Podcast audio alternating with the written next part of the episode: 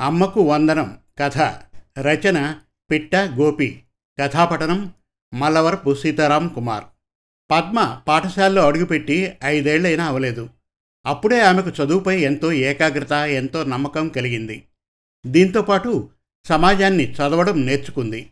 అందుకనేమో పెద్దై పది మంది ఆరోగ్యంగా ఉండాలి వారికి తన చేతులతో వైద్యం చేసి బతికించాలి అలా మంచి డాక్టర్గా పేరు తెచ్చుకోవాలి అనేది తన కళ ఇంట్లో తల్లిదండ్రులకు సహాయం చేస్తూ చదువు కొనసాగిస్తోంది.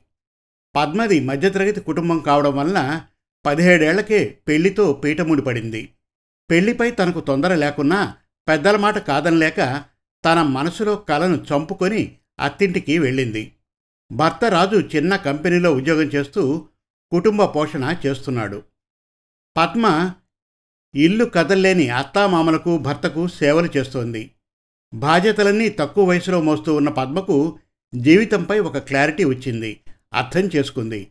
భర్త సంపాదన సరిపోకపోవడంతో తాను డాక్టర్ కావాలి అనే కలను భర్తకు చెప్పింది. ప్రస్తుతానికి నిన్ను బాగానే చూసుకుంటున్నాను కదా. బయట అడుగుపెట్టి చెడిపోదామనుకుంటున్నావా అని గద్దించాడు. ఆ మాటలకు పద్మ చెమ్మగిల్లిపోయింది. ఏం మాట్లాడకుండా భర్త మాటకు ఎదురు చెప్పలేదు. రోజులు గడిచాయి. ఒకరోజు భర్త రోడ్డు ప్రమాదానికి గురయ్యాడు. రెండు నెలల వరకు మంచానికే పరిమితం కావలసి వచ్చింది. అది కూడా ఆ రెండు నెలల్లో సగం రోజులు వైద్యుల పర్యవేక్షణలో ఉండాల్సి వచ్చింది. పద్మ బెదర్లేదు. భర్తను అత్తమామల్ని చూసుకునేందుకు బయట కాలు మోపింది.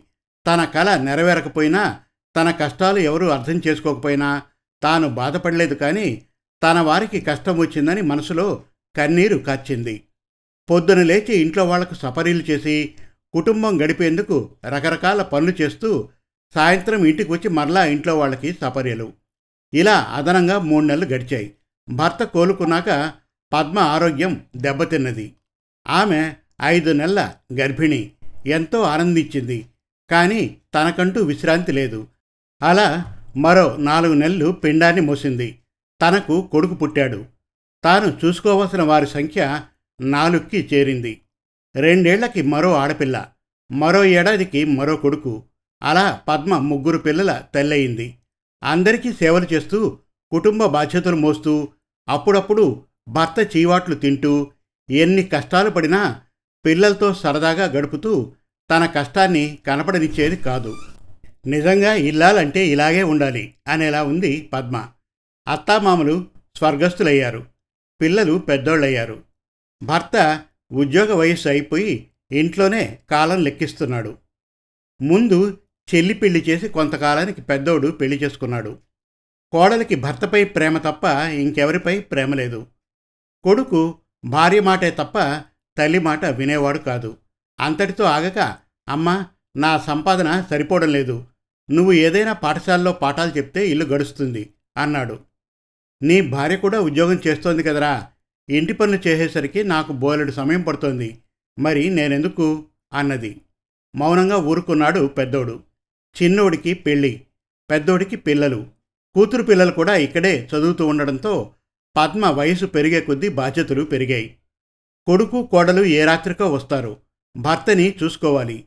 మనవల్లో ఇద్దరిని బడికి పంపే ఏర్పాట్లు చేయాలి. మిగిలిన పిల్లలకి ఇంట్లో సపరీలు చేయాలి. మరలా వాళ్ళందరూ వచ్చేసరికి వండి వడ్డించి పెట్టాలి. ఎన్నో చేసింది. అలా భర్త పోయాక పద్మ మంచం పట్టింది. అప్పుడు కోడలు బాధ్యత తీసుకొని కొన్నాళ్ళకి పద్మ కాళ్ళపై పడి ఏడవసాగింది. ఇంట్లో ఇద్దరు పిల్లల్ని చూసుకోవడానికే ఇన్ని కష్టాలు పడుతూ ఉంటే తాను బలం ఉన్నంత వరకు అంతమందిని బాధ్యతగా మోసింది. అత్తమ్మ అనుకుంది. పద్మ కోడల్ని ఓదార్చి తన గతం చెప్పింది. తన ఇష్టాలను దాచుకుని కన్నవాళ్ళని అత్తామామల్ని భర్త పిల్లల్ని మనవలు కోడళ్ళని ఇంత చక్కగా నడిపించింది. తను చేసిన పని నేను చేశాకే కష్టమేంటో నాకు తెలిసిందే తప్ప నిన్ను ఎవరమూ అర్థం చేసుకోలేకపోయామని కోడలు ఏడవసాగింది.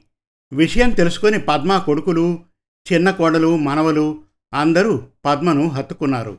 అమ్మ నీకు వందనం. ఈ రోజు నుండి మేము నిన్ను అత్త అని పిలవకుండా అమ్మ అనే పిలుస్తామని అంటూ కోడళ్ళు పద్మకు పాదాభివందనం చేశారు. పద్మ ఆనందంతో కన్నీరు తుడుచుకొని వాళ్ళని ఆశీర్వదించింది. సమాప్తం. మరిన్ని చక్కటి తెలుగు కథల కోసం కవితల కోసం వెబ్ సిరీస్ కోసం మన తెలుగు కథలు డాట్ కామ్ విజిట్ చేయండి. Thank you